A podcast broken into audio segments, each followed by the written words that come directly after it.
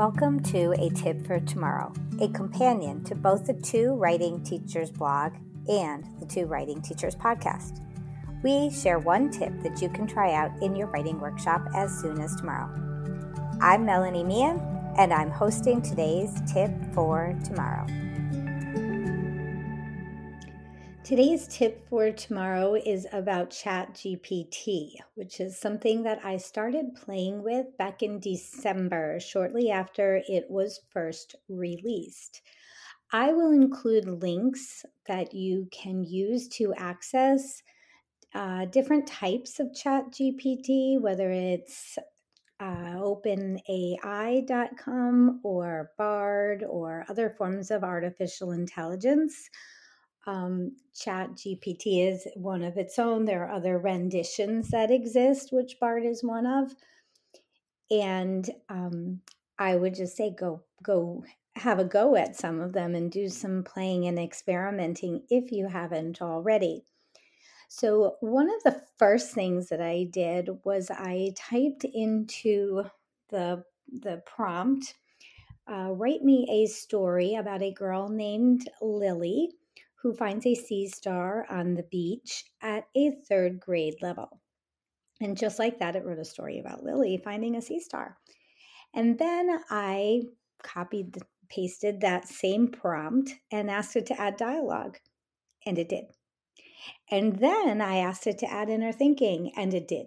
So it started to occur to me that this could be a really fabulous way to create demonstration text in order to model specific skills and how writers add certain elaboration techniques, whether you're teaching within the genre of narrative and using elaboration techniques for narrative writing or whether you're using whether you're teaching information or opinion and teaching into various elaboration strategies with those genres um, it it really created useful pieces that were topics of interest to students I was working with.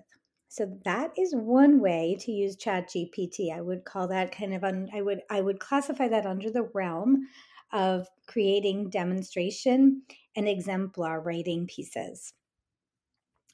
Another way that you can use ChatGPT, and this was really mind blowing to me, is you can copy and paste an entire piece of work into the comment box and ask for feedback. So just I would like I would like some feedback on this particular piece of writing. And the feedback that ChatGPT is able to generate very quickly is valuable feedback. You can also ask it to give uh, more positive feedback than constructive feedback, and it does. So if you have students or you wanted to teach students um, the value of hearing positive feedbacks, um, feedback comments, you can do that. So that's another way that you can use ChatGPT. Um, a third way to use ChatGPT is to generate examples and samples for any kind of practice that you're doing. So I asked it to generate um, examples of how students could use adjectives to bring their writing to make their writing more descriptive and it did i asked it to create 10 analogies for students to practice using analogies, and it did. I asked it to provide opportunities for students to practice using commas, and it did. So there are opportunities within it, and you can be very specific with it about how many you want, at what grade level you want, what types of topics you want, and it creates that. So that is something. Another way that I've used it is to ask for games. Hey, can you suggest a game that I could use with students in order to build their understanding of nouns, verbs, and adjectives? And just like that, it created, or it didn't create, it, it went and it found a game that I could absolutely see using in a classroom to really build joy around teaching parts of speech. So again, remember that ChatGPT and uh, you can ask you can ask ChatGPT exactly what it is, which I did. Um, when I first asked it, it gave me a very complicated explanation of what it is and how it does. And I asked again, what is it and what do you do at an elementary level? And it explained that really it is a form of artificial intelligence that is designed to pull information from online sources, whether it's books, articles, the internet, create very human like conversation and language and sentence structures in order to deliver messages. And it is a powerful and effective system of doing that.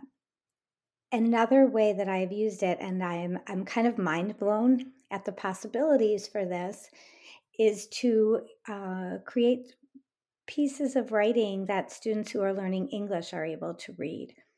Kind of on a whim, I was sitting and working with one of my students who speaks Ukrainian, and he's a newcomer, so his he's really had a hard time finding books and things that he was interested in reading in Ukrainian.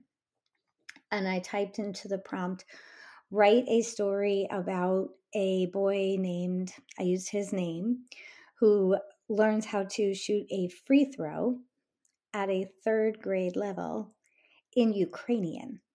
And just like that, it created a story with the character's name about shooting free throws in Ukrainian.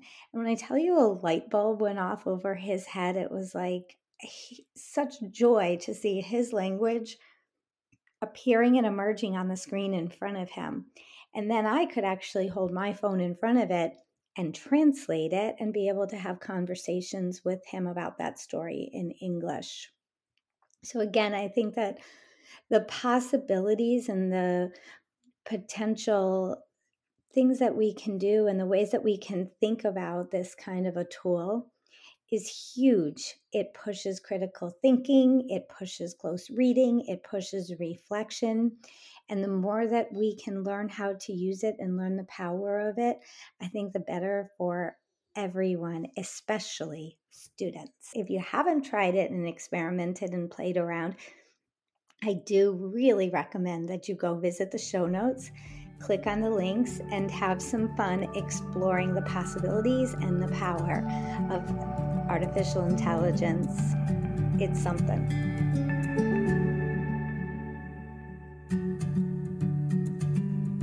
Thank you for listening to the Two Writing Teachers podcast. Check out the show notes for links to the items we mentioned in this episode, as well as ways to connect with us. For more about the teaching of writing, head over to the Two Writing Teachers blog at twowritingteachers.org. If you liked what you heard today, please share it with your friends and colleagues, post about it on social media, like, subscribe, and leave us ratings and reviews. Our music is by Lemon Music Studio. If you'd like to connect with us, email us at contact at twowritingteachers.org. Thanks again for listening. Let's teach, learn, and write on together.